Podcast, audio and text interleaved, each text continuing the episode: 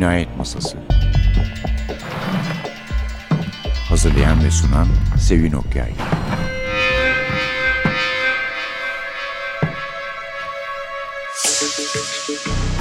Merhaba, NTV Radyo'nun Cinayet Masası programına hoş geldiniz. Bugün size bu programı hele hele uzun zamandır izleyenlerin daha önce dinlemiş olacakları, tanıdıkları yazarlardan bir kahraman sunuyorum. Maş Cioval ve Pervalö'nün Martin Beck'i. Martin Beck Milliyet yayınlarından sonra İnkılap'ta boy göstermişti. Şimdi de Ayrıksı kitap onların 10 maceralarında onların ve Martin Beck'in bütün maceralarını yayınlayacağını duyurdu. Biz de heyecanla bekliyoruz. Benim size sunacağım kitap ne yazık ki birinci kitabı bulamadığım için satılmış bitmiş çünkü baktığım yerde. Serinin ikinci kitabı olan Duman olan Adam ve serinin diğer kitapları ile arasındaki en büyük fark da olayların Budapeşte'de geçmesi yani İsveç dışında bir Martin Beck'le karşı karşıyayız. Martin Beck aslında İsveç polisiyesinin sancağını taşımış bir kahramandır. Çünkü bir defa polis soruşturması türü polisiyelerde kesin bir örnektir. Kendinden sonra gelen bütün kahramanları yani Menkel'in Wallenberg'ini, Siglersson'un kahramanlarını ille de İsveç olmasına gerek yok. Yani polis soruşturması ile ilgilenen herkesi etkilemiştir. Olay örgüsüne son derece hakimdiler. Bu kitabın orijinaline varmak Darmid'in yazdığı girişte de zaten buna değiniliyor. McDermott demiş ki hızlı da çok hızlı ilerleyen hikaye anlatımı ve olay örgüleri hiç kimsenin gerisinde değildir. Bütün o zamanlar eleştirileri olumluydu. Ama kendi ülkelerinden ziyade diğer ülkelerde diyebiliriz. Çünkü Tioval ve Valö sol görüşlü yazarlardı. Hikayenin akışın, olay akışının arkasında toplumdaki sorunları da ama öyle didaktik bir şekilde değil, gözümüzden kaçmayacak şekilde öne çıkarır, anlatırlar, onlara işaret ederlerdi. E tabi böyle ülkesini çok fazla eleştiren yazarlar genellikle o ülkede sevilmiyor. Onlar da bir parça şey olmuşlar yani. Kendilerinin bakışlarını, duruşlarını beğenmeyen okurlarla karşılaşmışlar ama Almanya'da, Fransa'da, Avrupa'da çok seviliyorlardı. Şimdi ise arkadaşımız Suha Çalkevik her zaman olduğu gibi bize kitaptan bir bölüm okuyacak.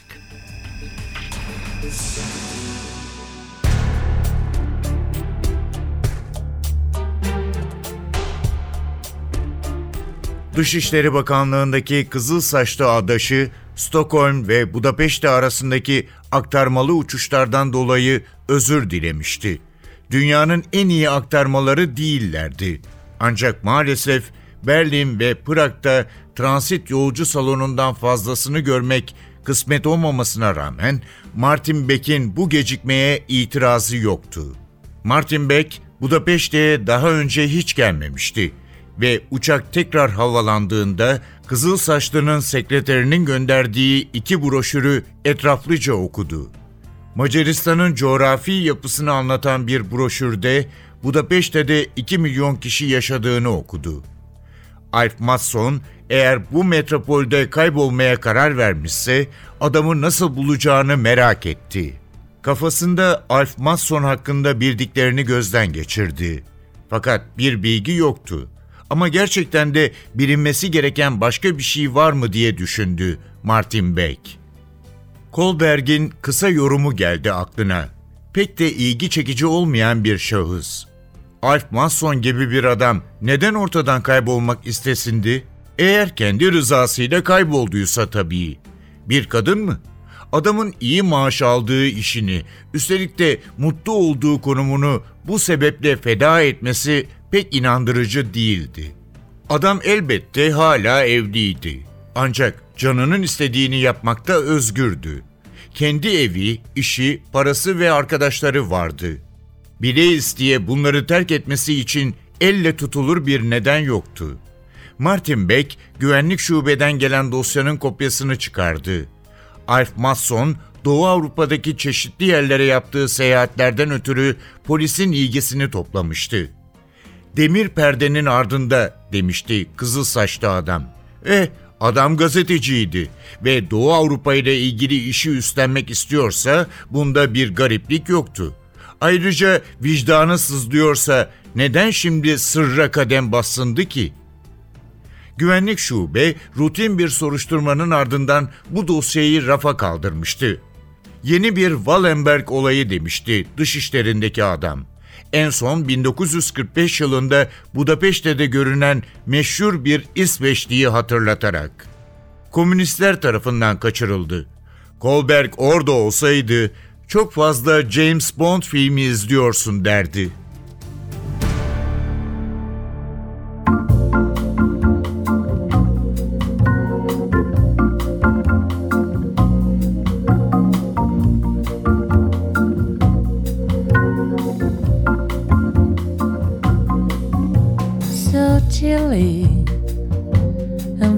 been so long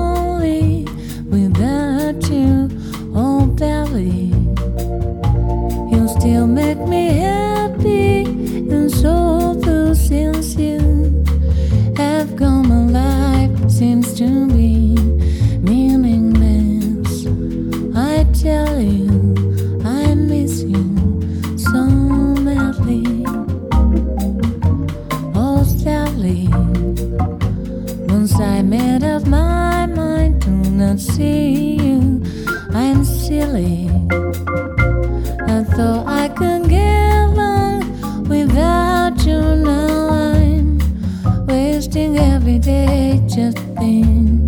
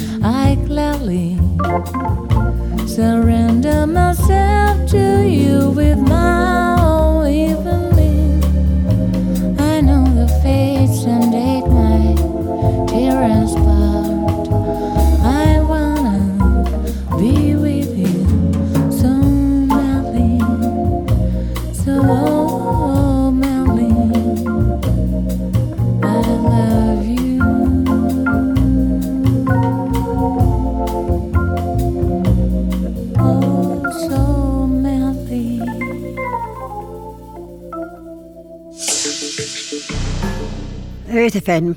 İnşallah doğru okuyorum. Joval ve Pervalle. Martin Beck serisi ikinci kitabı. Duman olan Adam kitabın adı. Orijinal adı Mannen som gik up. Muş Türkçe'ye Bige Turan Zurbakis tarafından çevrilmiş.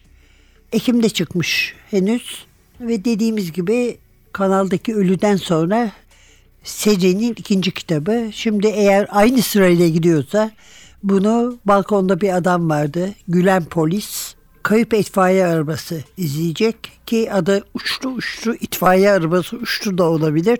Çünkü milliyetten bu isimle çıkmıştı.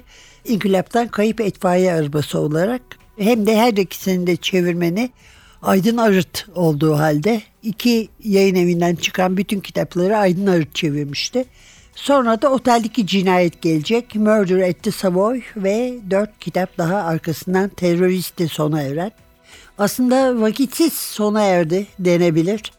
Çünkü karı kocaydı Valö ile Büstüceval. Valö erken yaşta ölünce tek başına e, devam ettiremeyeceğini söyledi eşi ve başka şeylerle ilgilenmeye başladı. Zaten şair de aynı zamanda ve bıraktı. Yani diziyi bıraktı. 10. kitaptan sonra noktalama koydu. Ondan sonra kimler geldi? Ondan sonra polis soruşturmasının ustası olarak Simenon'un Megres'i elbette ve Donnaleo'nun komisaryo Brunetti'si. Bence Ruth Randall'in Wexford'u da bu konuda fevkalade iyi olan bir karakterdir, kahramandır. Ancak Martin Beck'in şöyle bir durumu var. Bu Brunetti ve Wexford'dan ve Megre'den de farklı olan. Onların üçünün de mutlu evlilikleri var. Martin Beck'in yok. Karısıyla hiç anlaşamıyorlar. Bütün polis eşlerinin söylediği her şeyi sen mi yapacaksın? Senden başka polis mi yokun? Yanı sıra hayli başka memnuniyetsizlik belirten ifadelerde de bulunuyor Inga karısı. Efendim Budapeşte'de geçtiğini söylediğimiz kitapta şöyle bir şey var. Bir defa bir gazeteci var. Bu gazeteci gazetelerde yazarak başlamış. Ondan sonra dergilere geçmiş ve baya meşhur olmuş. işini yapıyor. Bu konuda gayet disiplinli, hiçbir zaman geciktirmiyor. Ama onun yanı sıra fazla içtiği zaman kendisi olmaktan çıktığı söyleniyor. İnsanları rahatsız ediyor. Bu adam söyleşi yapmaya Budapeşte'ye gidiyor ve ondan sonra kayboluyor. Duman olmuş, göğe çekilmiş gibi kayboluyor ve Dışişleri Bakanlığı'nın talimatıyla daha o gün tatile çıkmış olan zavallı Martin Beck karısının çocuklarını bırakıp Budapeşte yoluna düşmek zorunda kalıyor.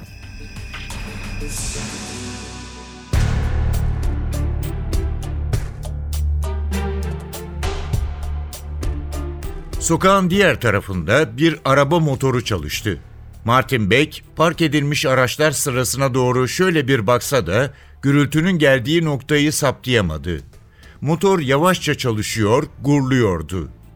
Yaklaşık 30 saniye sürdü. Sonra arabanın vitese alındığını duydu. Bir çift far yandı.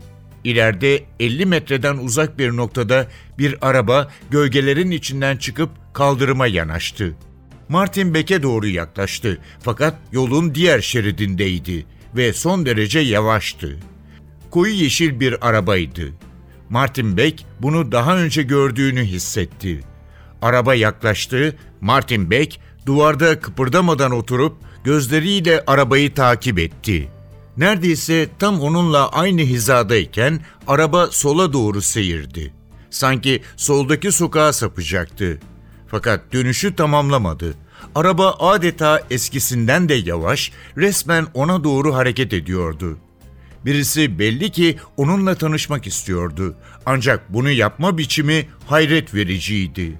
Arabayla Martin Beck'i ezip geçecek değildi ya. O süratle olmazdı ve Martin Beck istese saniyesinde duvarın arka tarafına geçip güvende olurdu. Arka koltukta kimsenin saklanmadığı göz önüne alınırsa arabanın içinde yalnızca bir kişi vardı. Martin Beck sigarasını söndürdü. İçinde korkudan eser yoktu. Yalnız neler olacağını büyük bir merakla bekliyordu. Yeşil araba motoru rölantide, sağ tekeri kaldırımın dibinde ondan 3 metre ötede durdu. Sürücü farları açtı ve her yere parlak bir ışık aktı.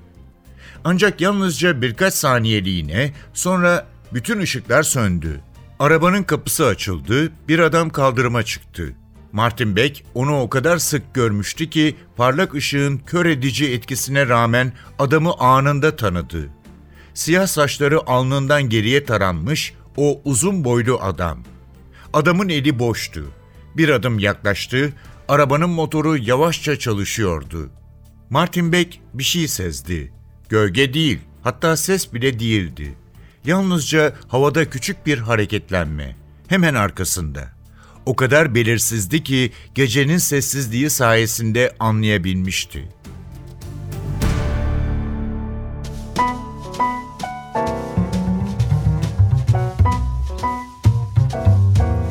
The snow, it is snowing.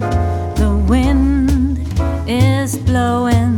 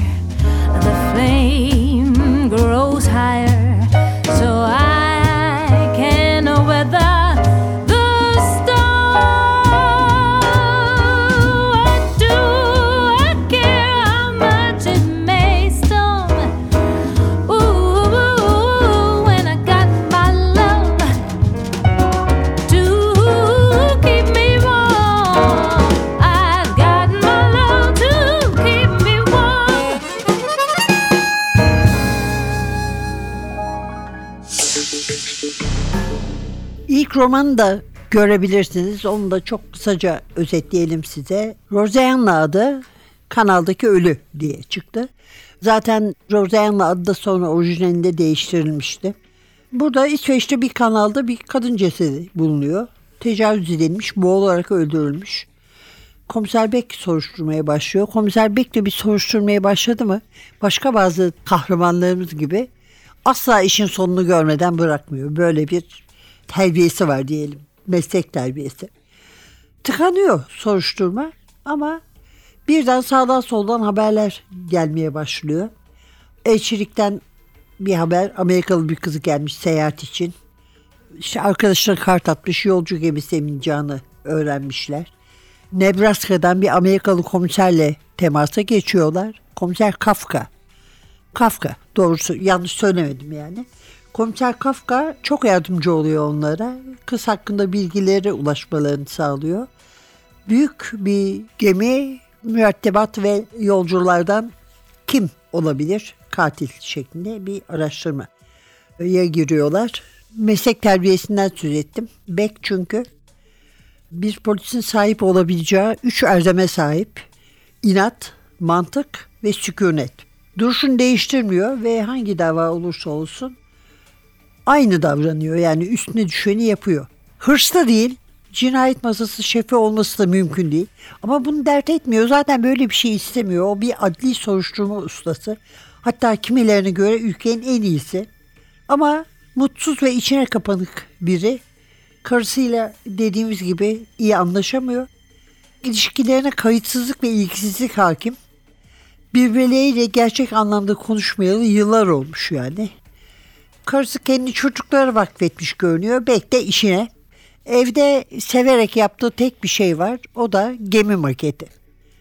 Erol üye pazarcı 221 B'nin Kuzey Polisiyeleri temalı sayısında şöyle demiş Martin Beck öyküleri için. Martin Beck öyküleri polisiye kurgu içinde çok kuvvetli toplumsal eleştirilerin yer aldığı yapıtlardır. 10 Martin Beck öyküsünde de cinayetin toplumsal nedenleri araştırılır. Yazarlarımız için cinayet bir kişinin fevri bir davranışı değildir. Her cinayetin bir toplumsal altyapısı vardır. Polis güçleri de suçlular da refah toplumu diye göklere çıkarılan İsveç toplumunun birer aynasıdır.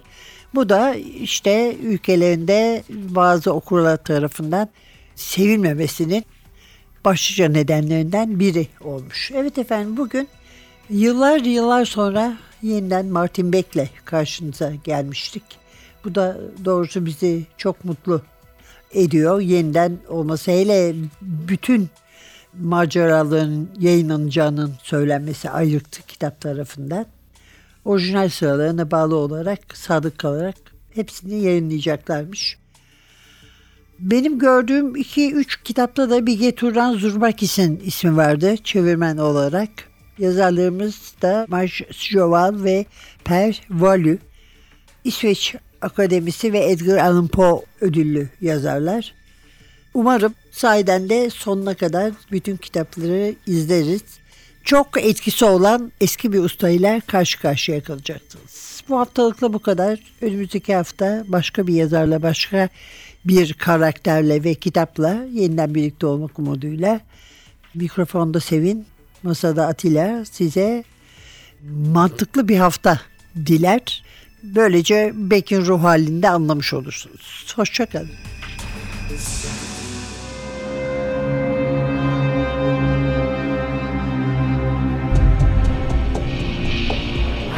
Cinayet Masası Hazırlayan ve sunan Sevin Okyay Cinayet Masası sona erdi. Programın tüm bölümlerini ntvradio.com.tr adresindeki podcast sayfamızdan dinleyebilirsiniz.